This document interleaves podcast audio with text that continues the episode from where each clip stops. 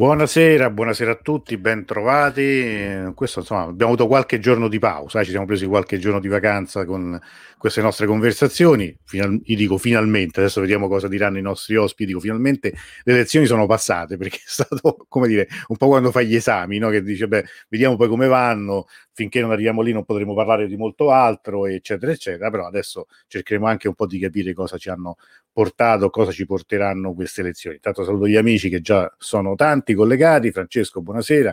Stefania, buonasera. Vedo anche, insomma, altri che sono collegati. Allora, questa sera, come dicevo, insomma, due ospiti di primo piano, perché comunque ci diranno e ci potranno dire cose molto importanti su molti aspetti delle elezioni che si sono appena concluse. È passata appena una settimana, ma a me sembra veramente che sia passato tantissimo tempo. Mernas, buonasera. Giuliana, buonasera. Allora, io, mentre tutti gli amici si collegano, intanto do il benvenuto alla nostra prima ospite, cioè Cecilia Rinaldini, giornalista Rai. Buonasera, benvenuta.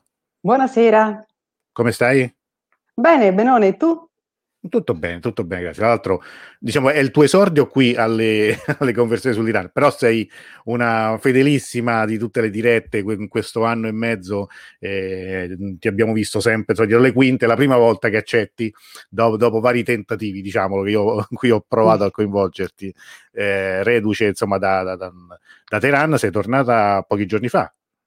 Sì, sono tornata da pochissimi giorni e sono stata lì per il 18, il 19 ancora siamo stati lì dando il risultato, che è arrivato la mattina abbastanza presto, non ci si aspettava, ma i risultati, diciamo, non ufficiali, ma insomma si era capito il risultato, viste le dichiarazioni di Rouhani, il presidente uscente, che di buon mattino ha detto abbiamo già il presidente eletto già al primo turno, anche se non si è sbilanciato a fare il nome per rispetto del fatto che, insomma, i risultati ufficiali ancora non ci dovevano essere, ancora non erano arrivati.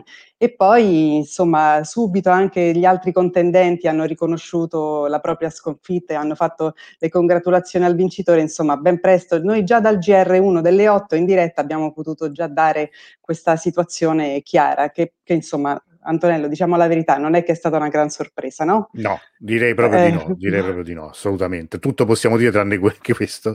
Allora, io do il benvenuto, anzi bentornato, a Nicola Pedde. Buonasera, come stai, Nicola? Tutto bene, grazie Antonello, grazie mille. Direttore dell'Institute for Global Studies, potrei dire una vecchia conoscenza delle conversazioni sull'Iran, perché tra l'altro l'ultima è stata poche settimane fa con una diretta seguitissima su GTE, insomma, fenomeno molto molto particolare, che è stato, quella puntata è stata seguitissima e molto molto, come dire, studiata, rivista, ricercata anche su Google, perché non ci sono cose molto, non ci sono tanto materiale su quell'argomento, quindi credo che sia stato un contributo molto prezioso. Allora, intanto saluto un po' di amici che stanno raggiungendo, Mernas, Giuliana, Bolassan, che dà il bentornato a Cecilia Rinaldini, Bolassan che so che invece è in procinto di andare, insomma, nella sua terra natale, quindi con un po' di invidia questo lo diciamo, però insomma farà anche lui da raccontarci molte cose, credo, al suo ritorno. Allora, se voi siete d'accordo, io comincerei da Cecilia, proprio perché è fresca reduce di Iran, è quella persona qui tra noi che è stata più recentemente in Iran. Tra l'altro c'è stata due volte, ci sei stata prima al momento in cui è scoppiata la pandemia, quel famoso 21 febbraio 2020, e ci sei stata adesso per queste altre elezioni. Le tue prime due volte in Iran sono rincise con due elezioni, tra l'altro le due elezioni probabilmente meno, con l'affluenza più bassa della storia della Repubblica Islamica. Se tu dovessi fare un confronto, diciamo, tra queste due esperienze, come potresti sintetizzarlo con un'apertura? Mi sembra che quello che ho riscontrato l'anno scorso per le parlamentari in maniera molto simile, forse anche più evidente, l'abbiamo trovato anche quest'anno, parlando con la gente in giro. Ovviamente la stampa internazionale è stata autorizzata a stare solo a Teheran, quindi è un punto di vista particolare, questo lo dobbiamo dire, perché Teheran non è l'intero Iran, ovviamente. Certo. Però spostandoci in varie zone della città, nord, che è la zona bene, il centro, la zona sud, che è la zona più popolare, mi sembra che sia la volta scorsa sia questa volta abbiamo potuto riscontrare una situazione di stanchezza, di delusione, di scoraggiamento su tre fronti, diciamo.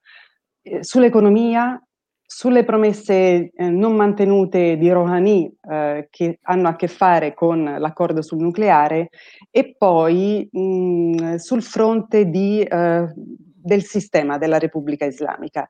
E mi spiego velocemente. Sull'economia abbiamo trovato la gente proprio ultra preoccupata, la classe media appiallata da una situazione economica veramente molto preoccupante, una disoccupazione, soprattutto quella giovanile, che continua a crescere, che si prepara ad essere una bomba sociale pronta ad esplodere, il caro vita terribile, la gente non ce la fa, anche se ci sono in una coppia, per esempio, abbiamo trovato una coppia che ci dice: noi entrambi lavoriamo ma non riusciamo a pagare l'affitto e a mettere insieme il pranzo con la cena, arrivare alla fine del mese, e questa è una coppia con due stipendi, figuratevi altre situazioni.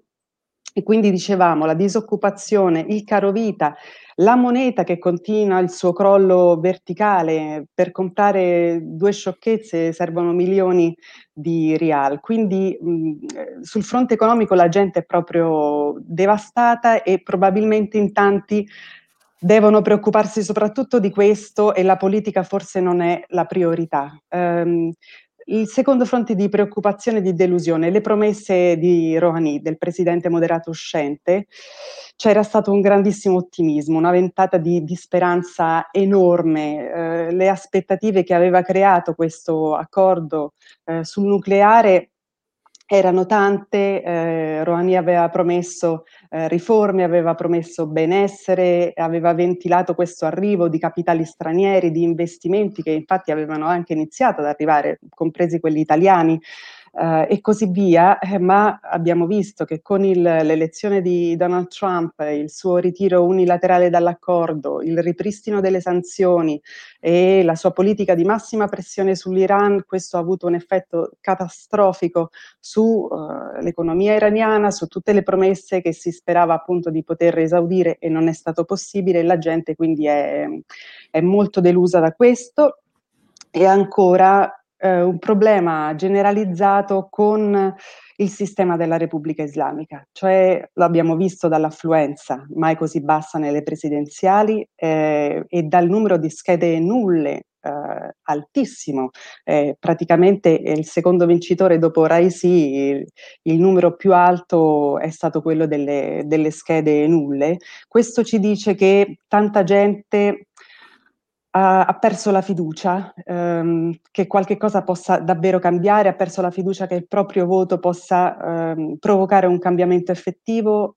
Ti ripetono che, visto che l'ultima parola ce l'ha comunque la guida suprema che è al potere da 32 anni, non credono più che un presidente possa davvero fare, un presidente o l'altro possa fare la differenza, e qui si vede che c'è in atto un po' un travaglio, no? Un travaglio duro, di forse un passaggio epocale delle stagioni della Repubblica Islamica, e dobbiamo stare a vedere che cosa succederà. Certo. Allora Nicola, io ormai insomma la fine è nota, sappiamo insomma com'è andata, e probabilmente diciamo che non era una previsione così difficile, perché infatti tutti davano per scontato oramai da tempo che sarebbe stato Raisi il vincitore. Però la mia domanda che ti volevo fare adesso, anche tracciando un profilo di questo nuovo presidente che è stato subito etichettato come ultraconservatore, superconservatore, un estremista, eccetera, eccetera. Sono stati azzardati dei paragoni anche piuttosto curiosi, cioè con Ahmadinejad, è stato definito da qualcuno, non diciamo da chi, un presidente Pasdaran, in un articolo anche piuttosto creativo, per così dire. Ma soprattutto, allora, la domanda che ti vorrei fare è: ma è stato fatto tutto questo, no? Se noi accettiamo la tesi, la teoria, anche abbastanza condivisibile, che era lui, è stata un'elezione, se vogliamo, pilotata, comunque controllata, ma perché proprio Raisi? Perché questo puntare su questa figura in particolare? Ma io credo che risponda ad una serie di esigenze che la guida e l'entourage della guida, cioè l'entourage di prima generazione, sente con particolare urgenza in questa fase. Questo è l'apice di una transizione generazionale in corso ormai da molto tempo, che è arrivata all'epilogo. La prima generazione, la generazione di Khamenei e degli altri, è ormai ridotta nei numeri veramente a poche decine di persone, sotto il profilo dell'influenza politica. Io stavo facendo una riflessione qualche tempo fa, conto ormai solo 8 figure politicamente attive di questa generazione oggi in Iran. E questa transizione chiaramente è avvertita dalla prima generazione, da chi ancora la amministra politicamente, in modo particolare la guida, ma non solo lui, come estremamente pericolosa, perché la prima generazione non ha prodotto una seconda generazione al suo interno, non c'è una seconda generazione clericale, rivoluzionaria, che è stata preparata a prendere le redini del potere. La transizione è andata demograficamente favorendo la seconda generazione, che è quella che viene dai ranghi della Sepah-e Pasdaran, dai ranghi di chi ha combattuto la guerra e via dicendo, che è molto diversa ideologicamente, politicamente, ha un'agenda in larga misura differente con quella di chi li ha preceduti. Io credo che sia arrivato proprio il momento in cui la guida avverta non solo la stanchezza del proprio mandato, del proprio ruolo, ma anche, insomma, ovviamente si rende conto che queste probabilmente sono le ultime elezioni presidenziali dove la prima generazione avrà un ruolo, avrà una capacità di gestire l'equilibrio istituzionale. E credo sia evidente come la continuità di questo sistema si intenda essere garantita ad ogni costo, e soprattutto evitare che ci siano queste grandi confrontazioni con quegli elementi della seconda generazione che hanno dimostrato nel corso del tempo, soprattutto negli ultimi 10 anni, di avere posizioni, in questo caso sì, anche ben radicali, e quindi esporre anche ad un rischio la stabilità della Repubblica Islamica e di tutto ciò che è stato costruito 42 anni fa. Quindi scelta sicuramente sbagliata quella di blindare queste elezioni intorno a Raisi, ma da un certo punto di vista obbligata, nel senso che Raisi è rimasto l'unico candidato spendibile probabilmente per questa generazione. E quando parliamo di Raisi dobbiamo renderci conto che al di là di questo tentativo, appunto come anticipavi, di abbinare la figura da Ahmadinejad a dare questa immagine del cambiamento radicale che deve sempre giustificare l'esistenza di questo profilo di irrazionalità e di radicalismo che caratterizza i cambiamenti in Iran, in realtà Raisi è un esponente molto diverso dal contesto dei radicali, al di là che poi dobbiamo anche spiegare cosa significa radicali in una prospettiva iraniana, che già questo aprirebbe un capitolo a sé stante. Ma al di là di questo, Ebrahim Raisi è un conservatore tradizionale, un tradizionalista di prima generazione. Le sue posizioni sono allineate perfettamente con quelle della guida. Scrivevo un articolo qualche giorno fa che io, leggendo ciò che lui ha detto e fatto negli ultimi anni, trovo una simbiosi delle posizioni. Non ho mai trovato scostamenti tra quello che dice Raisi e quello che dice la guida. È espressione di questa linea, ed è una linea che è sicuramente conservatrice, ma non è radicale, non è una linea estremista. Siamo noi all'esterno a volerci dipingere poi l'Iran un po' come è più funzionale a questa immagine dell'Iran irrazionale, aggressivo e quant'altro, ma le sfumature sono tante all'interno del mondo dei conservatori e non possiamo ridurli ad un unico così insieme di radicali fanatici. Le posizioni sono molto diverse e quelle maggioritarie sono tradizionaliste, che sono anche sostanzialmente anche note nell'analisi politologica. Raisi rappresenta proprio questo, rappresenta la continuità di questa posizione, che è fatta di tratti abbastanza comuni tra loro. C'è una forte sfiducia verso l'America, gli americani, la volontà di mantenere l'ordine sociale e di impedire che ci possano essere grandi trasformazioni nei costumi, nella cultura e nella società, perché tutto viene visto come una minaccia alla stabilità della Repubblica Islamica e quant'altro, ma al tempo stesso questa generazione è anche caratterizzata da un forte pragmatismo.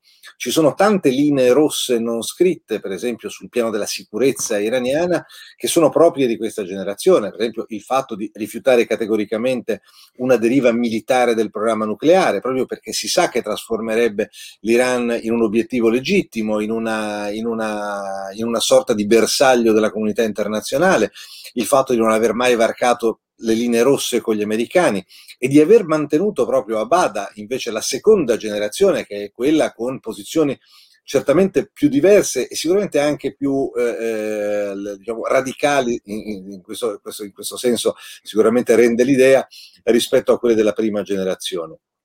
E secondo me non c'è nulla di paragonabile tra Raisi e Ahmadinejad. Quello che fu la Badgaran, l'Isargaran, tutto l'insieme delle forze che aveva sostenuto questo neoconservatorismo iraniano non fa parte di questa campagna politica, non è parte del suo entourage e diciamocela tutta, non c'è neanche sto grande entourage intorno a Raisi. Tant'è che la grande domanda oggi è quale sarà il governo che ne verrà fuori, proprio perché infatti non abbiamo idea, non ha una squadra, non ha suoi uomini, non ha una sua struttura, quindi sarà il frutto di un compromesso ad ampio raggio attraverso questa generazione. Ma quello che è certo, con questo concludo, è che secondo me, a rigor di logica almeno, l'interesse di Raisi è duplice nel mantenere una linea, diciamo, di continuità con il suo predecessore. Primo perché, come ci diceva appunto Cecilia poco fa, la crisi economica è il vero elemento critico di questo momento in Iran. Non si può tirare la corda con una crisi che la possa prolungare questo stallo economico del paese. Raisi ha bisogno, quanto ne aveva Rouhani, dell'accordo con la comunità internazionale. È un accordo che peraltro è approvato anche nei suoi termini dalla guida. Ci sono da definire ovviamente molti elementi ancora prima di poterlo rendere efficace a Vienna e non sono elementi facili da risolvere, ma io credo che ci siano delle concrete possibilità per arrivarci. E poi c'è un elemento personale, secondo me. Raisi guarda questa esperienza politica come un'esperienza ponte, un trampolino per potersi candidare alla successione di Khamenei quando la carica sarà vacante. Non è detto che ce la faccia, non è assolutamente scontato che questo accada. Però ecco, quello che manca al curriculum di Raisi per poter concorrere a questa futura possibile posizione è proprio l'esperienza politica, la capacità di aver gestito amministrativamente il paese. Quindi non c'è nessun interesse a trasformare questa presidenza in una presidenza di epocale rottura, di trauma sociale. E quindi credo che ci sarà una certa continuità, sebbene all'interno di quelli che sono i canoni del pensiero conservatore tradizionale iraniano. Ora io adesso vi sfrutto biecamente per colmare due mie lacune che non sono riuscito a colmare in questi giorni, cominciando da Cecilia e poi di nuovo Nicola. Allora, i miei dubbi sono due. Allora, uno è, adesso Nicola ci parlava appunto dell'eventuale futuro, no, di probabile ascesa a guida a Rabar di Raisi, ma io non sono riuscito a trovare con certezza se questo signore sia un ayatollah, ossia una Hojjatul Islam, cioè un grado quindi inferiore a quello di Ayatollah, che lui stesso si è definito alcune volte Ayatollah, poi invece si è definito appunto Hojjatul Islam, un'altra volta si è ridefinito Ayatollah. Quindi io credo che se non è Ayatollah non potrebbe essere una guida. È vero che con Khamenei poi insomma si fece un po' come si fece una volta senza concorso, si dava una spinta, sono diventati tutti todos caballeros e lui è diventato guida anche se non avrebbe avuto i requisiti. Ma insomma questo è un primo dubbio. Il secondo, partirei da questo secondo, è quando ieri mi hanno chiesto in un ecco, la battuta di Francesco è carina, un ayatollah la Oscar Giannino, sì, probabilmente sì, carina questa, però cioè mi hanno chiesto, ma qual è la politica economica di Raisi? Ora, io giuro che ho provato ad ascoltare i tre dibattiti fiume in TV e al di là di alcuni buoni propositi, io o non l'ho capita io o non è stata mai detta. Cioè, Raisi, cos'è? Visto che il tema principale è stata l'economia di questa campagna elettorale, Ma la ricetta di Raisi, Cecilia, cioè a Teheran che si diceva? Si parlava di questo o è proprio anche quello un mistero anche per loro?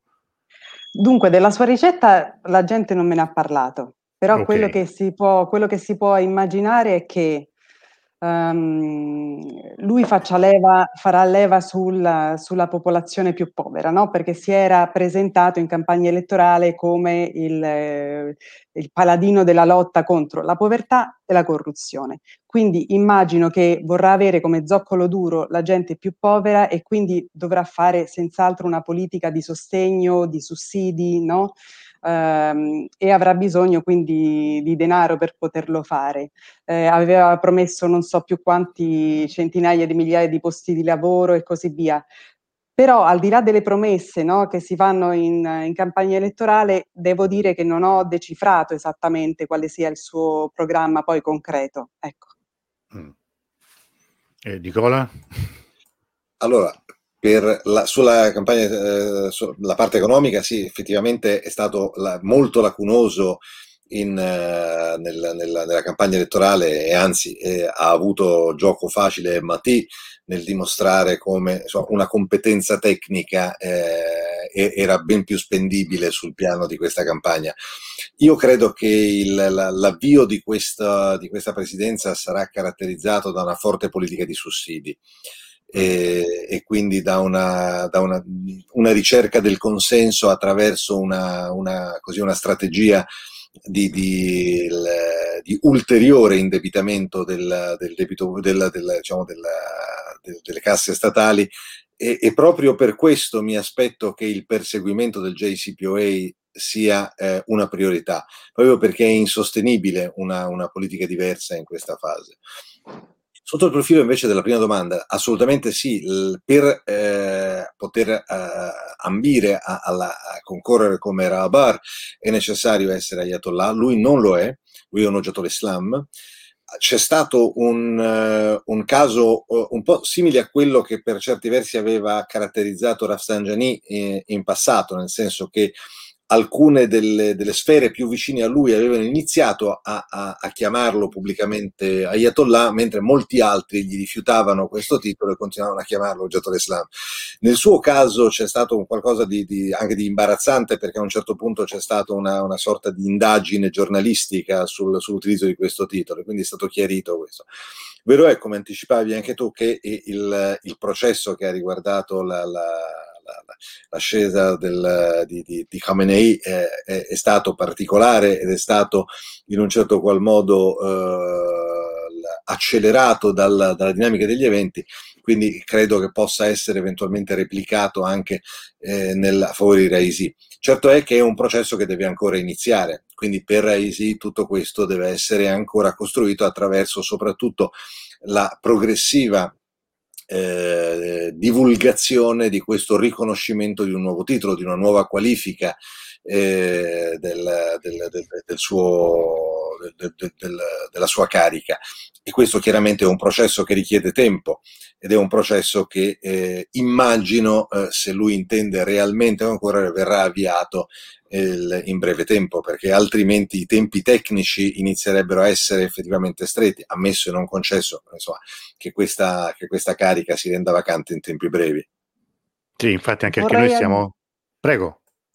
No, scusa Antonello, volevo aggiungere una considerazione, che quando sono stata ai seggi a parlare con gli elettori, in particolar modo con le elettrici, queste signore che in quel seggio erano tutte vestite di nero con il velo quello lungo fino a terra, no? Quindi si capiva già un po' con il chador, certo, si capiva già dal loro abbigliamento che erano di un certo tipo di orientamento.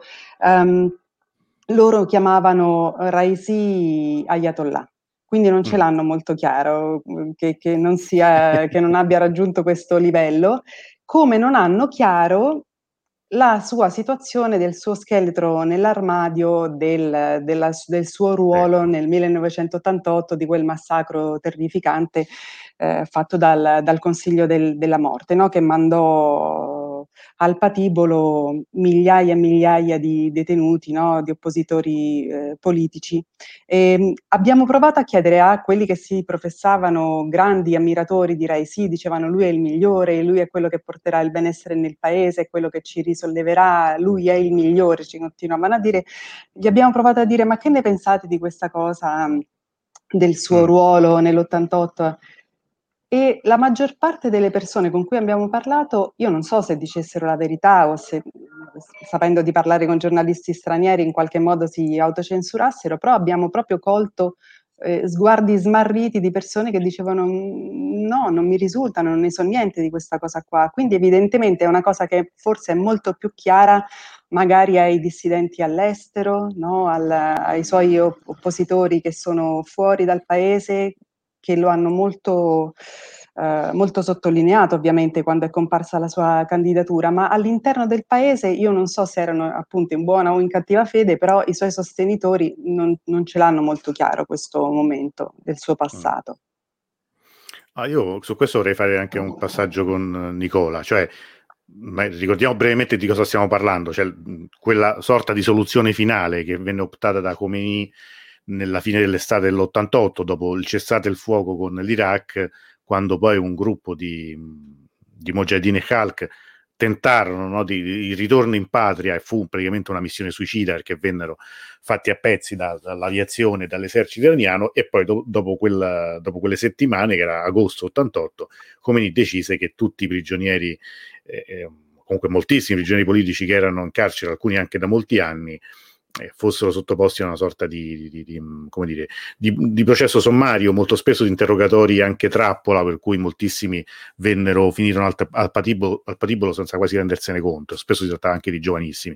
Io credo che questa sia una tragedia che sia ben chiara in tutte le persone che hanno dei parenti che sono state coinvolte in quel massacro, che non sono poche, perché anche le famiglie negli anni della rivoluzione vennero divise, ci furono drammi familiari per cui c'era chi era da una parte e chi dall'altra, quindi è una cosa molto via.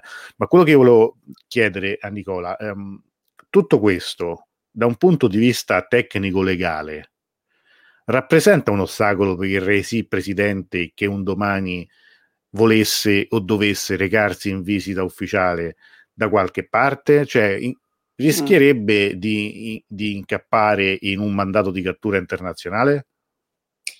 Sì, allora innanzitutto un piccolo solo un passo indietro.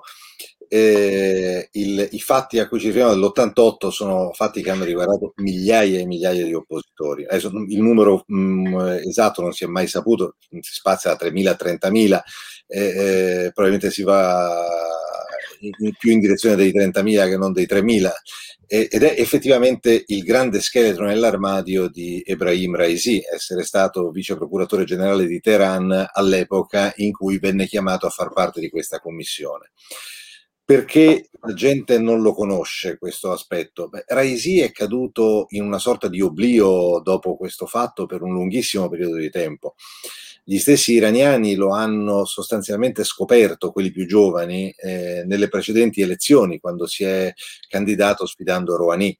Ma ormai la memoria di Raisi è legata diciamo, agli iraniani di prima generazione, cioè di quelli che hanno fatto la rivoluzione, che hanno vissuto il periodo successivo. La gran parte degli iraniani non lo conosceva quando è arrivato a candidarsi alle precedenti elezioni presidenziali. Appunto qualcuno sapeva che era il custode della moschea dell'Imam Reza Mashhad, ma veramente pochi ne avevano sentito parlare. Iniziò a saltar fuori proprio in quell'occasione la storia del suo passato dell'88, e dopo la fine della tornata elettorale, quando lui è stato sconfitto a Rouhani, è caduto nuovamente un po' nell'oblio. Quindi la prima fase di pubblicità negativa su Raisi era stata quella delle precedenti elezioni, ma poi era nuovamente caduto nell'oblio. Adesso chiaramente torna a diventare l'oggetto principale di interesse della comunità internazionale, e il problema giuridico è un problema concreto, nel senso che ovviamente cambia da paese a paese, da struttura a struttura. In Europa ancora non ci sarebbe un problema nel riceverlo. È chiaro che se queste richieste invece di sottoporlo ad una inchiesta formale sul piano internazionale dovessero essere accolte e soprattutto riconosciute sul piano internazionale, questo creerebbe un problema non indifferente nella gestione formale del rapporto con Raisi. Io temo tuttavia che al di là dell'aspetto giuridico delle inchieste sarà estremamente difficile per questo presidente gestire le sue relazioni dirette internazionali, perché al di là, ripeto, del fatto che ci siano inchieste o che non ci siano, ricevere o incontrare il nuovo presidente iraniano sarà estremamente problematico per la maggior parte, soprattutto dei capi di Stato o dei primi ministri, almeno europei, occidentali, perché chiaramente la pressione da parte della stampa e dell'opinione pubblica su qualsiasi forma di contatto diretto sarà enorme. E quindi questo è un problema che dobbiamo prepararci a gestire. È un problema che chiaramente dobbiamo prepararci a gestire sotto il profilo diplomatico e politico, perché è chiaro che la Repubblica Islamica invece dal suo punto di vista cercherà di chiedere la legittimità di questa carica, di questa figura, e quindi prima o poi il problema si porrà. E visti i rapporti da sempre privilegiati con l'Italia, non è detto che sia l'Italia ad essere uno dei primi paesi a doversi porre il problema di come gestire questa situazione.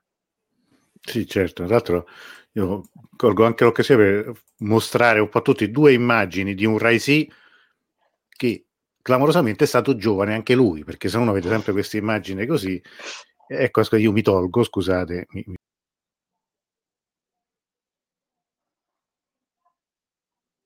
Adesso più. Ecco, scusatemi, no, ho sbagliato io a fare una cosa, scusatemi, l'ho caricata male, ma adesso la rimetto meglio appena risolvo il problema. No, ci sono delle domande. Allora, questo mi sembra più diciamo puntuale visto il punto in cui eravamo arrivati. Cosa cambia nel team dei negoziatori iraniani a Vienna con il cambio Rouhani-Raisi? Cecilia. Veramente non so rispondere a questa domanda, mi sembra un po' tecnica. Quello che posso dire è che mi sembra evidente che il governo di Raisi cercherà di avere una linea di continuità e di portare a casa questo accordo sperando nella fine delle sanzioni, ma per quanto riguarda tecnicamente se cambia la squadra e da chi sarà composta a Vienna sinceramente non lo so. Quello che mi sembra importante registrare è che oggi da Mosca arriva un segnale di grande ottimismo, perché mi pare di ricordare il vice ministro degli esteri russo dice: siamo a un ottimo punto, ormai è questione di giorni per chiudere le questioni tecniche, poi ci saranno problemi politici che andranno risolti e in quel caso ci vorranno settimane se non mesi, ma insomma siamo addirittura d'arrivo. Questo è un segnale positivo che arriva da Mosca. Nicola? Ma allora, circola insistentemente la voce di una continuità di Abbas Araghchi a capo del team negoziale, il che sarebbe un'ottima decisione, una decisione molto logica da parte della nuova amministrazione, perché ha gestito con successo il negoziato, conosce le controparti, conosce benissimo il dossier, è stimato dalle controparti, e quindi credo che la decisione di avvalersi di Araghchi a Vienna sia sicuramente la migliore possibile. Chiaro, ancora è un gossip, quindi non è possibile dire che sia effettivamente questo l'esito. Sull'ottimismo di cui parlava Cecilia, concordo, nel senso è diffuso. Gli stessi iraniani hanno detto: ci siamo a un passo da questa decisione. Vorrei su questo citare una cosa che ha detto una bravissima collega oggi pomeriggio, italo-iraniana, Anisa Bassi di Tabrizi, in un altro webinar, e diceva giustamente Anise, un conto è la definizione del JCPOA, dell'accordo sotto il profilo tecnico-giuridico, un conto è la sua implementazione. E questo secondo me è un aspetto molto importante. Possiamo anche arrivare effettivamente a definirlo e a farlo firmare nuovamente dalle parti, o comunque a riattivare dalle parti. Dobbiamo poi farlo funzionare. Avevamo già un JCPOA valido e funzionante, ma che è stato sistematicamente boicottato attraverso una serie di escamotage che lo hanno reso alla fine totalmente improduttivo sotto il profilo del risultato. E credo che siano questi gli elementi più importanti in questo momento per l'Iran da negoziare a Vienna. Non è tanto la natura dell'accordo, che sarà tutto sommato credo uguale. Si vocifera, ma no, anche qui siamo nel gossip, che gli iraniani possano aver accettato un'estensione temporale dell'accordo, il che non cambierebbe granché alla sostanza. Il vero problema per gli iraniani è quello di essere sicuri, cioè avere degli strumenti per poter far funzionare il JCPOA e quindi impedire che gli Stati Uniti facciano quello che hanno fatto nel passato, cioè utilizzare il Dipartimento del Tesoro per di fatto bloccare indirettamente il sistema poi del finanziario internazionale a favore dell'interscambio con l'Iran, e dall'altra parte assicurarsi che fra 4 anni, quando arriverà un nuovo presidente, non si torni punta a capo, perché se mai dovesse essere vera la sciagurata ipotesi di una candidatura di uno come Pompeo, io non oso pensare che cosa succeda a questo JCPOA fra 4 anni. E questo è quello che gli iraniani vogliono ottenere in termini di garanzia. Dall'altra parte credo che la fase attuale consenta una maggiore chiarezza, per quanto meno bella sotto il profilo della diplomazia, una maggiore chiarezza nel rapporto tra le due parti. Nessuno dei due vuole il rapprochement, non lo vogliono gli americani, non lo vogliono gli iraniani, se lo sono detti apertamente. È la prima cosa che ha detto Raisi quando gli hanno chiesto se avesse mai voluto incontrare gli americani. Questo toglie anche un po' da questa ambiguità che ha caratterizzato i precedenti 8 anni, dove tutti si aspettavano, forse poi in giuramento, anch'io lo ammetto, che ci potesse essere qualche passo in avanti nel rapporto bilaterale con Washington. Certo, tra l'altro è comunque interessante come, non mi ricordo se ieri o oggi Rouhani abbia detto che la colpa un po' di tutti questi ritardi anche nell'approvazione dell'accordo è del Parlamento iraniano, perché per le sue lungaggini burocratiche, se fossero stati più veloci a lavorare, sicuramente saremmo a un altro punto del trattato. È abbastanza curioso questa polemica così contro il Majlès, insomma, di un Rouhani che in fondo sta a pochi giorni dalla sua uscita dalla scena politica, però ci ha tenuto a questa precisazione abbastanza puntigliosa. Allora, intanto volevo fare vedere quello che non ho riuscito a far vedere prima, ma cioè, è veramente una curiosità, mentre per passare poi ad altre domande, però ecco, ricordo questa foto, questo è un giovane Raisi, appunto, che proprio all'inizio della guerra con l'Iraq, come vedete, insomma, qui con l'eschimo e senza il turbante, uno mai avrebbe detto questo sarebbe potuto essere la futura guida, chissà. Ed eccolo qui, insomma, questo è ancora un giovanotto, insomma, in piena forza. Tra l'altro, io ci tengo a ricordare questo, il suo ruolo nella famoso tribunale della morte. Lui non aveva nemmeno 30 anni, cioè era veramente giovane, quindi quello che diceva Nicola all'inizio è il più giovane della vecchia guardia, probabilmente. Si sono affidati al più giovane della vecchia guardia, no? In un certo senso, potremmo dire. Sì. Allora, un'ultima domanda che volevo fare io, poi raccolgo un po' di... Sembra figo, dice, beh, sì, esatto, ma sai, tu non so se avete mai visto le foto di Khamenei da giovane. Khamenei da giovane sembra un intellettuale con la pipa, tra l'altro Khamenei è un personaggio su cui, insomma, prima o poi bisognerà che qualcuno faccia, insomma, un lavoro, uno studio, perché uno che poi... Che ama Victor Hugo, il suo romanzo preferito dei Miserabili, no? Quindi tutta questa cosa lui sul romanzo francese, ma anche sul romanzo americano. Lui per esempio è un appassionato di Steinbeck, di Furore, perché è anche una denuncia, no? del sistema, del capitalismo. Secondo me sono personaggi molto meno banali di quelli che crediamo, di come li abbiamo dipinti noi in questi anni, no? Sempre come i brutti e cattivi con la barba, con il turbante, ma poi insomma hanno anche una loro storia così, insomma, nel corso dei decenni che è interessante. Ma chiudere io tra le mie domande con questo. Qualcuno ha detto, tu all'inizio Nicola hai detto, le ultime elezioni presidenziali gestite dalla vecchia guardia. Potrebbero essere le ultime elezioni presidenziali in assoluto, nel senso che si va verso una riforma costituzionale. Qualcuno, leggevo un'analisi oggi di Annalisa Perteghella per ISPI, insomma un lavoro interessante in cui si parla di una possibile riforma in cui si ritorni a un sistema, a una repubblica parlamentare non più presidenziale come quella attuale. È una cosa possibile o è pura fantapolitica? Se ne è parlato moltissimo in queste elezioni presidenziali di una possibile riforma costituzionale. Se ne è parlato molto a livello di dibattito, non è entrato nelle traiettorie della politica vera e propria. È un discorso che io ho sentito fare già in passato, onestamente da un punto di vista prettamente giuridico e politico. Io non capisco quale potrebbe essere la situazione, nel senso che l'esperienza della stessa Repubblica Islamica ci dimostra che anche in presenza di un primo ministro, ricordiamoci quello che è successo certo. Prima della riforma costituzionale, non aveva cambiato l'equazione del rapporto con il sistema così come è stato creato con la Repubblica Islamica. Quindi al di là del fatto che venga chiamato primo ministro ed espresso dal Parlamento oppure presidente ed espresso dal suffragio universale, resterebbe una figura dotata di quell'autonomia politica e di quella capacità di interazione con le istituzioni che in un modo o nell'altro troverebbe lo spazio per essere autonoma, e quindi non credo che risolverebbe il problema.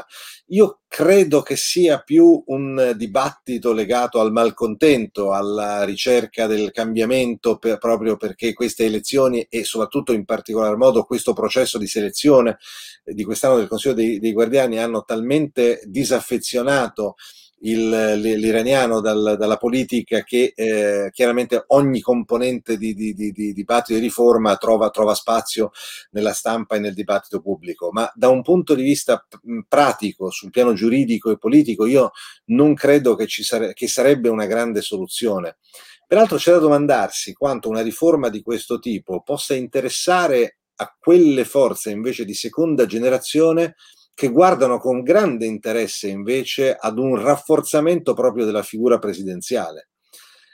In questa fase di grande trasformazione dove la guida avrà indubbiamente sempre meno poteri rispetto certo. al passato, Khamenei non è paragonabile a Khomeini, Raisi o chi per lui dovesse diventare la guida non sarà paragonabile a Khamenei, e al tempo stesso invece la figura del presidente con la sua capacità e la sua legittimità sul piano del voto chiaramente invece esprime un potere che interessa molto agli esponenti di seconda generazione che provengono da un tessuto completamente diverso e che beneficerebbe enormemente di una conquista piena della presidenza e di un controllo delle istituzioni. Quindi non so neanche quanto questo poi alla fine possa trovare un effettivo spazio in termini politici. Immagino anche perché servirebbe una riforma della Costituzione che non è che insomma è una cosa proprio semplicissima da fare. Insomma, anche a suo tempo, quando venne fatta nell'89, comunque, insomma, non fu un processo particolarmente lineare né semplice. Prima di raccogliere appunto le domande, volevo chiedere a Cecilia, tu, oltre che, la vicenda elettorale, in questi giorni a Teheran hai seguito anche altro, nel senso che hai visitato delle ONG, hai fatto un viaggio nella società, per unire la società civile iraniana.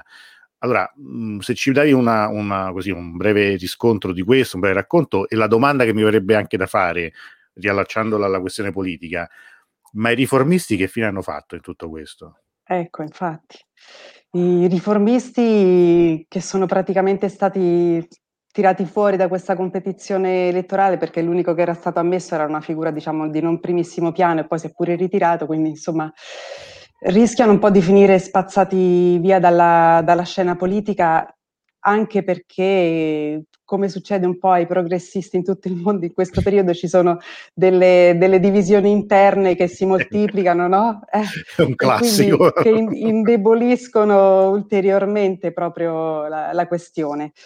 Quindi quella è veramente tutta una cosa da vedere in linea con il resto del mondo. Per quanto riguarda la situazione sociale, devo dire che è un po' quella che mi ha...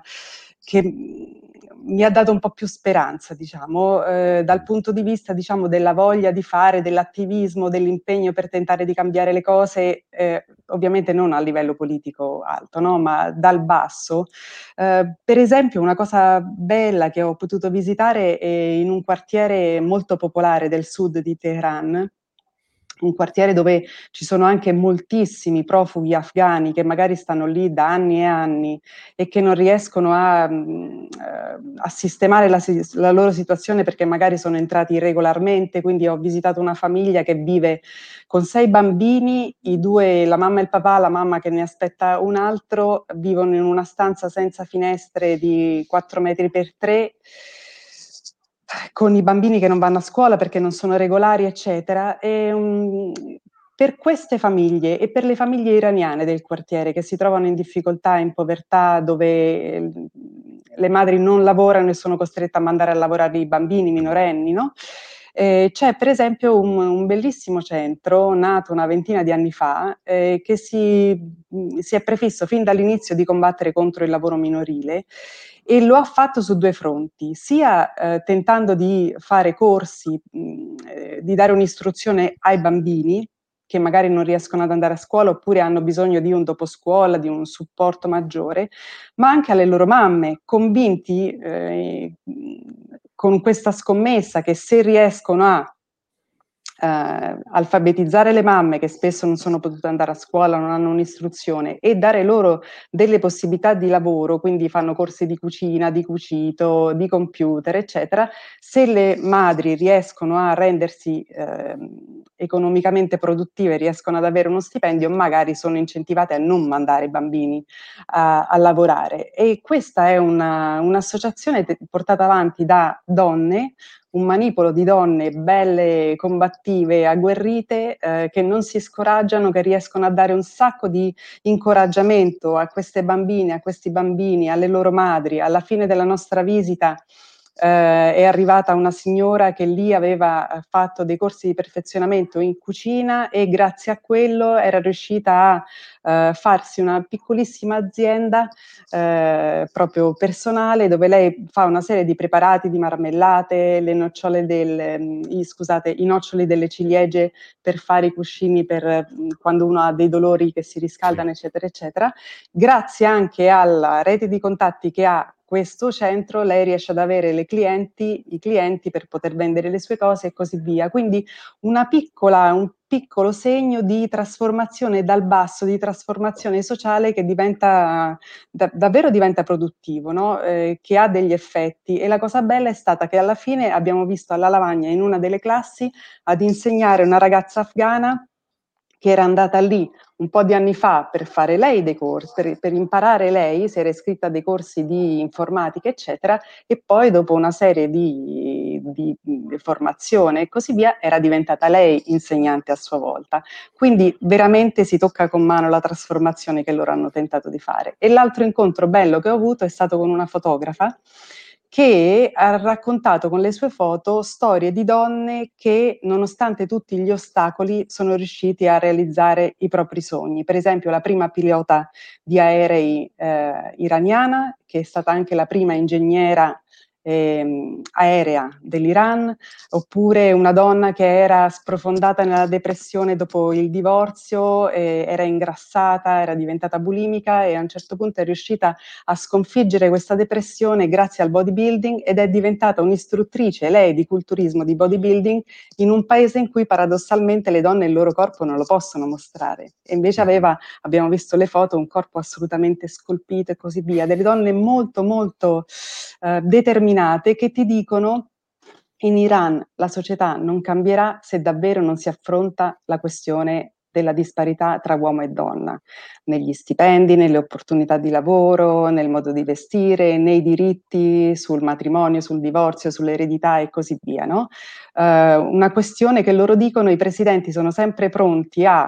su cui i presidenti sono sempre pronti a dare 1000 promesse in campagna elettorale. Come dici spesso tu, in campagna elettorale i presidenti diventano improvvisamente tutti femministi, chi vuole dare due ministeri alle donne, chi 5 chi tutte le donne ministro e così via, poi, per poi sistematicamente dimenticarsene. E loro ribadiscono, le donne hanno una determinazione forte, una capacità di poter raggiungere i propri obiettivi nonostante tutti gli impedimenti.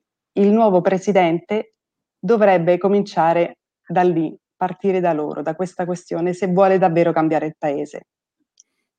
Bene, no, insomma, anche ci ha dato anche una finestra di speranza, insomma, dovuto un quadro che non è proprio ottimistico. Allora, io raccoglierei un po' di domande dei nostri amici, e Giulia ci chiedeva qual è stata la reazione di Pasdaran a questo esito elettorale. Non ho trovato molte informazioni a riguardo. Cioè, come hanno reagito i Pasdaran alla vittoria di Raisi? Allora, innanzitutto questa è una domanda che risponde in parte anche a quell'articolo che tu hai citato. I Pasdaran sono un insieme talmente grande ed eterogeneo che non è possibile portare una risposta univoca che risponda alle posizioni di questa grandissima struttura, in parte militare, in parte civile, in parte legata al complesso industriale. È un sistema talmente eterogeneo e talmente conflittuale al suo interno che dire i Pasdaran hanno detto qualcosa, insomma, è un po' riduttivo. Diciamo che le componenti, quelle più visibili, almeno a noi, quelle militari, hanno operato una serie di scelte in queste elezioni che sono state abbastanza chiare. I loro candidati più diretti sono stati tutti sistematicamente boicottati. Uh-huh. E quindi per chi voleva vedere in questa elezione il dominio dei Pasdaran, eccetera, certo, avevano 3 generali, un ex ministro della difesa a disposizione, tutti sistematicamente segati, a parte Raisi che è come si chiama? Raisi. Te lo dico dopo. Sì, Raisi, scusami, è un momento di ci siamo ficciati. Sì. Raisi che si candida ormai da 10 anni, lo chiamano scherzando gli iraniani il candidato permanente, proprio perché in ogni elezione c'è sempre lui. Però lui, diciamo, che è uno che è fuori dalla struttura militare ormai da tanti anni. Però a parte questo, quindi l'IRGC, la componente militare, un messaggio chiaro l'ha mandato. I nostri esponenti usciti dalle forze armate non li vogliamo vedere candidati, ed effettivamente sono stati tutti squalificati dal Consiglio dei Guardiani.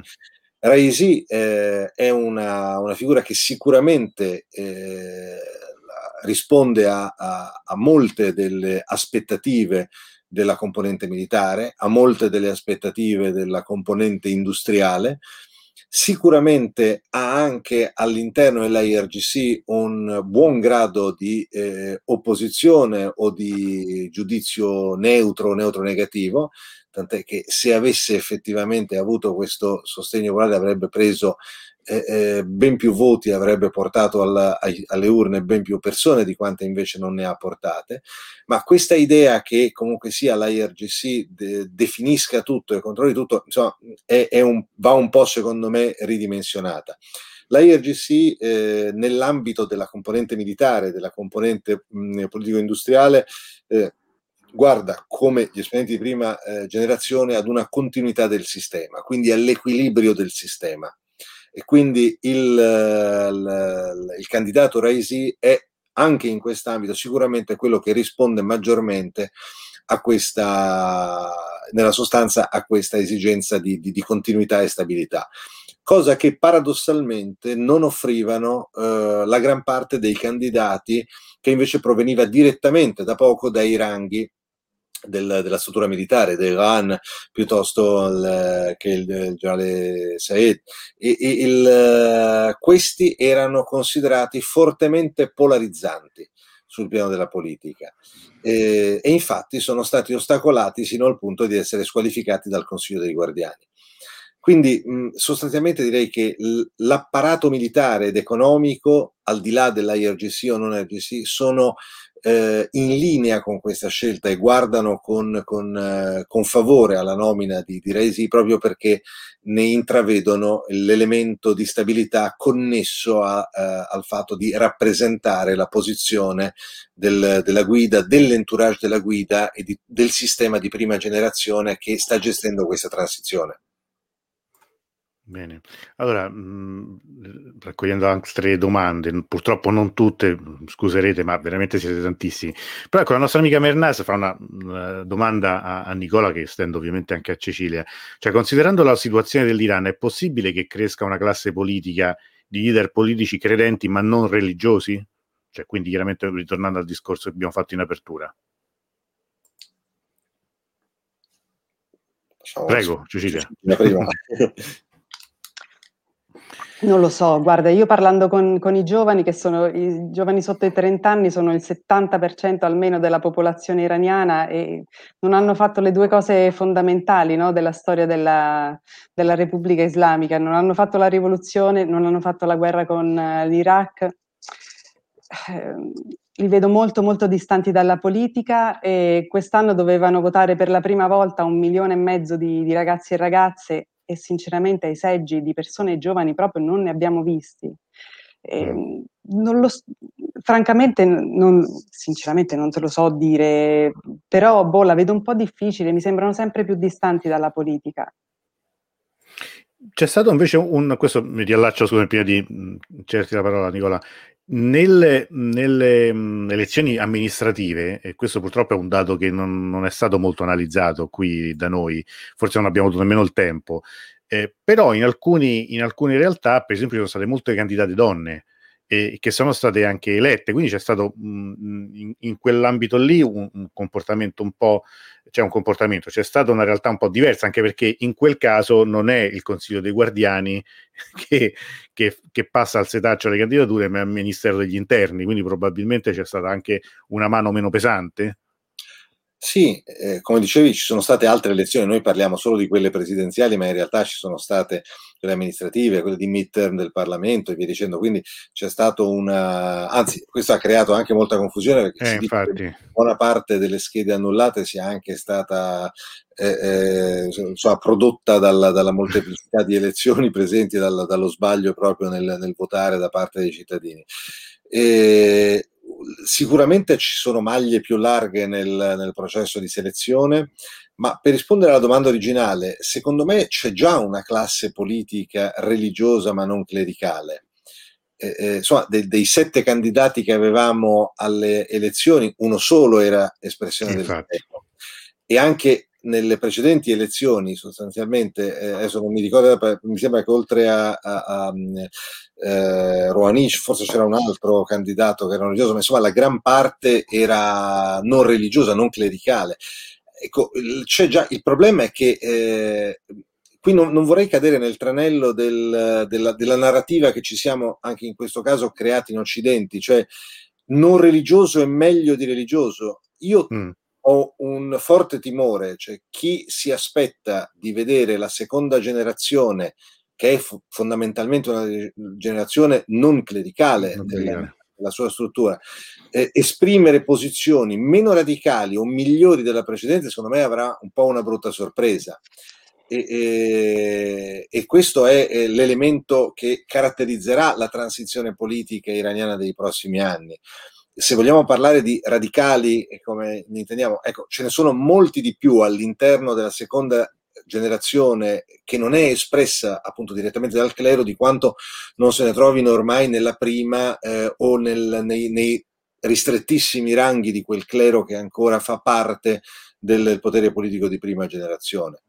La vera trasformazione, secondo me, la vedremo con la trasformazione politica della terza generazione, e quindi vedere che cosa produrrà questa grande massa di giovani di cui ci parlava Cecilia, che deve ancora essere rappresentata in Parlamento, comunque politicamente.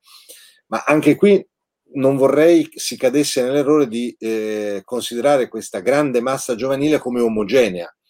Le posizioni dei giovani sono molto differenti. Il fatto di non avere punti in comune con i loro genitori, con i loro predecessori, quindi con i rivoluzionari o con i reduci dal fronte, non vuol dire che abbiano posizioni magari meno radicali su alcune cose. Io credo che la maggior parte sia fortemente interessata ad una politica riformista, ad una politica di cambiamento, però non escludiamo il fatto che ci possano essere ampie frange anche dissonanti rispetto a questa posizione. E quindi questo è uno degli elementi su cui dobbiamo, secondo me, riflettere e tener conto nell'analisi di quella che sarà la politica iraniana del futuro. Ma comunque credo che con questa fase politica la componente clericale sia definitivamente destinata a sparire. Tra l'altro io, tanto per giorni fa, rispondendo al commento di un lettore, dicevo, no, in fondo questo signore diceva, in fondo si è astenuto, la maggior parte degli iraniani si è astenuta, tanti hanno votato schede nulle, quindi in pratica sono tutti contro, cioè diciamo i riformisti sono di più dei conservatori. Guardi che veramente il politico che ha fatto campagna per l'astensionismo, per un astensionismo militante, è Ahmadinejad, che certo tutto può essere definito tranne che come un riformista. Lui è stato grande, lui si è posto come grande escluso, lui si è presentato proprio per farsi escludere e poi dopo ha agitato la bandiera dell'astensionismo. Quindi anche nell'astensionismo c'è un grande, cioè si sono astenuti veramente un po' tante, nello spettro politico di opinione, tante parti diverse della società iraniana. Ma c'è un altro punto che io vorrei anche ricordare. Comunque Raisi rispetto a 4 anni fa ha preso oltre 2 milioni di voti in più, cioè a parte lasciando le percentuali, ma prendendo i voti, sono stati 2 milioni e passa in più di voti rispetto al 2017, quindi comunque questo signore ha intercettato un voto probabilmente di protesta, quindi c'è varie forme di protesta contro il sistema, contro il governo uscente, contro tutto, c'è chi si è astenuto, chi è andato a votare proprio contro Rouhani, chi ha votato scheda nulla, ma insomma voglio dire, qui non è che, cioè è una schematizzazione altrimenti molto rischiosa, si rischia di raffigurare ancora una volta l'Iran come i pochi cattivi e i tanti buoni, insomma, che è una cosa insomma anche un po' banale. C'era una domanda, un'altra, ecco, di politica internazionale, che chiedeva il rapporto con Israele come si evolverà con Raisi.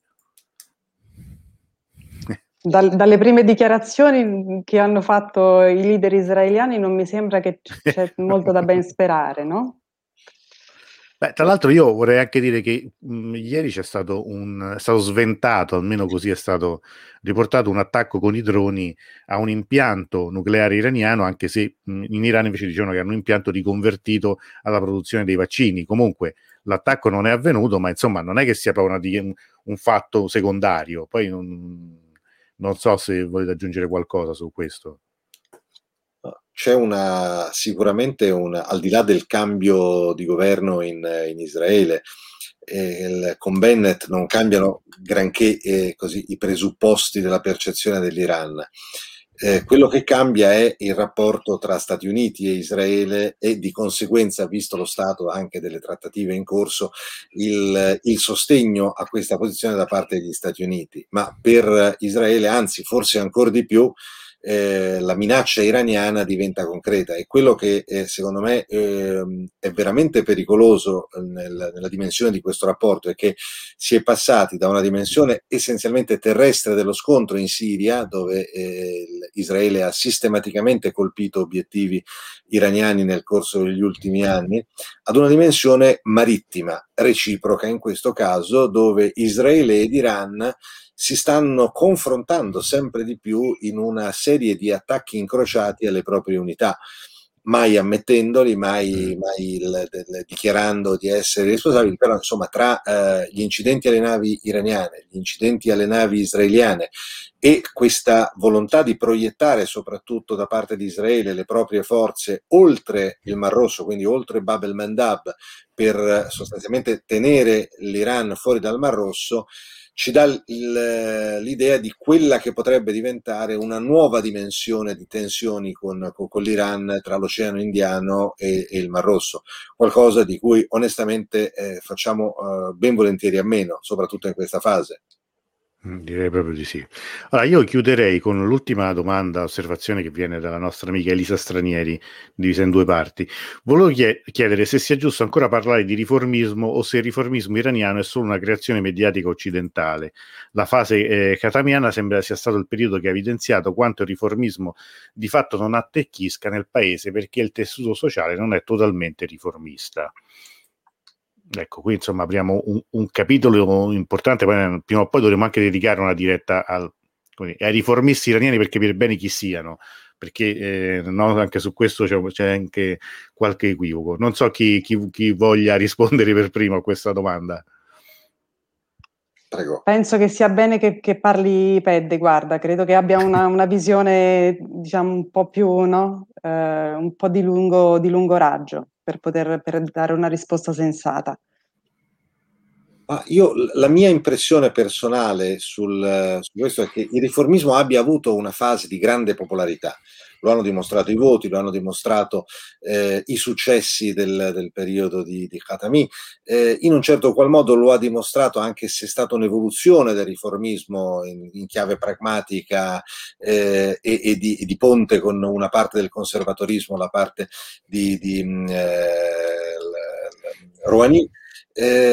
Quello che ha cambiato il quadro non è tanto, secondo me, la mancanza di una società di estrazione riformista, quanto la forte delusione che tanto il riformismo quanto il neopragmatismo di Rouhani hanno generato nella società, perché la stessa frustrazione che ha accompagnato la società iraniana con la fine del doppio mandato di Rouhani è in un certo qual modo quella che ha accompagnato la fine del doppio mandato di Khatami.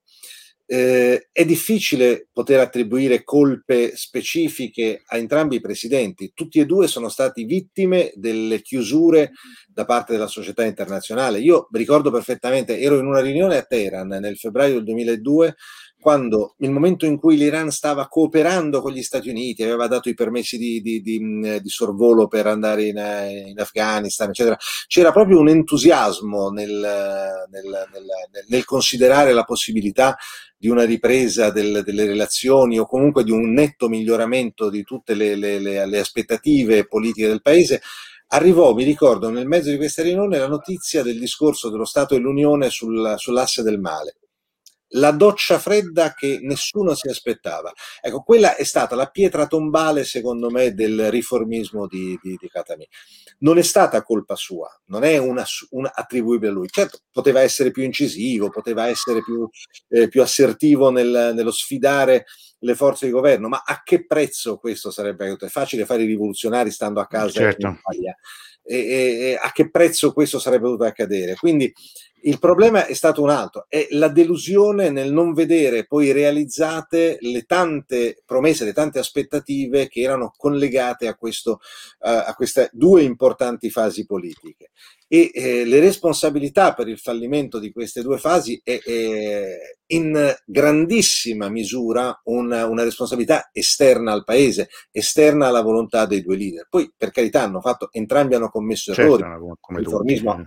Stata una corruzione, peraltro anche lì si è un po' rovinato l'immagine anche attraverso questa smodata corruzione che ha interessato alcuni suoi esponenti, però in linea di massima è la frustrazione degli iraniani verso il riformismo e il neopragmatismo deriva da questo, dal crollo delle aspettative che erano state create dalle due fasi politiche. Certo, no, e qua mi permetto un attimo di correggere l'amico Francesco. Khatami e Rouhani non sono propriamente riformisti. Rouhani no, anzi Rouhani è un conservatore moderato, in alcuni momenti quando Khatami era presidente, in un momento furono anche avversari, si schierarono contro. Khatami sì, Khatami è diciamo il presidente riformista all'interno anche, insomma, di un percorso suo politico che comincia da ministro della cultura con Rafsanjani, che quindi sì, no, Khatami è riformista. Poi abbiamo dedicato anche, insomma, una puntata anche a quello, alla presidenza di Khatami, al personaggio, quindi è un po' lunga come cosa. Concludo ricordando un'osservazione che fece la nostra Emma Bonino all'indomani delle elezioni di Rouhani nel 2013, quando disse in un'intervista: adesso non rifacciamo l'errore che abbiamo fatto con Khatami, cioè noi comunità internazionale. E invece è stato fatto esattamente lo stesso errore, anzi peggio, perché se con Khatami non si era arrivati a un accordo internazionale che coinvolgesse comunque anche gli Stati Uniti, che ha significato comunque un confronto diplomatico per anni allo stesso tavolo con gli Stati Uniti, e invece con Rouhani ci si era arrivati e poi è stato addirittura prima sabotato, poi addirittura cancellato, quindi insomma è stato probabilmente anche molto peggio. Allora Gaudia, vi fai i complimenti, grazie a tutti voi, incontro imperdibile con due ospiti eccellenti di questa sera. Sì, davvero, io credo che questa sera sicuramente abbiamo imparato un po' di più da tutto quello che abbiamo cercato di imparare in questi giorni, sempre anche da Nicola e da Cecilia attraverso il reportage e le analisi di questi giorni, ma credo che questa sera abbiamo avuto un po' un quadro un po' più completo e approfondito grazie anche alle vostre domande. Allora, io prima di salutarvi e di ringraziarvi volevo dare solo appuntamento a domani sera, quando facciamo una diretta completamente diversa, perché sarà un libro per l'estate. C'è chi fa, oddio, e io continuo a sbagliarmi, scusate, oggi sono la stanchezza regna sovrana, per cui io continuo a caricare le cose nel punto sbagliato, lo metto come sfondo quando invece dovrebbero essere come file da vedere. Domani sera parleremo comunque di libri, parleremo di letture sull'Iran essenzialmente, quindi siete tutti invitati a partecipare e a suggerire, a proporre. Vedremo, saremo degli amici che si collegheranno in diretta, ma insomma l'argomento è questo qua, un libro per l'estate, una diretta aperta, vedremo un po' di libri di autori iraniani e sull'Iran. Detto questo, allora io ringrazio innanzitutto di cavalleria Cecilia Rinaldini, grazie per essere stata con noi, speriamo di averti presto in altre occasioni, magari ti auguro anche di andare di vedere l'Iran magari un po' più, come dire, in un modo un po' più rilassato che rispetto e in un altro periodo dell'anno fresco magari. Allora, guarda, di andare ad aprile, speriamo l'augurio di che tu ci possa andare prossimo aprile, in primavera, quando non fa né troppo caldo né troppo freddo, in vacanza, così vedi anche magari altro rispetto a Teheran, che per carità ha i suoi motivi di fascino e di interesse, però insomma non è la città più piacevole del mondo, specie d'estate. Assolutamente. E comunque spero che tornerai insomma da noi anche per parlare quando vuoi, ovviamente sempre la benvenuta.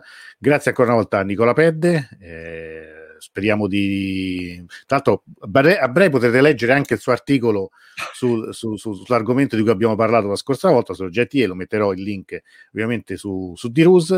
Grazie ancora per il tuo contributo preziosissimo anche questa sera. Grazie veramente dell'invito, un piacere, grazie a Gile e i complimenti veramente a Gile, perché nonostante le difficoltà che hanno incontrato quest'anno avete fatto tutte voi, che a maggioranza donne peraltro, sempre le giornaliste in Iran, avete fatto una copertura delle elezioni veramente eccezionale.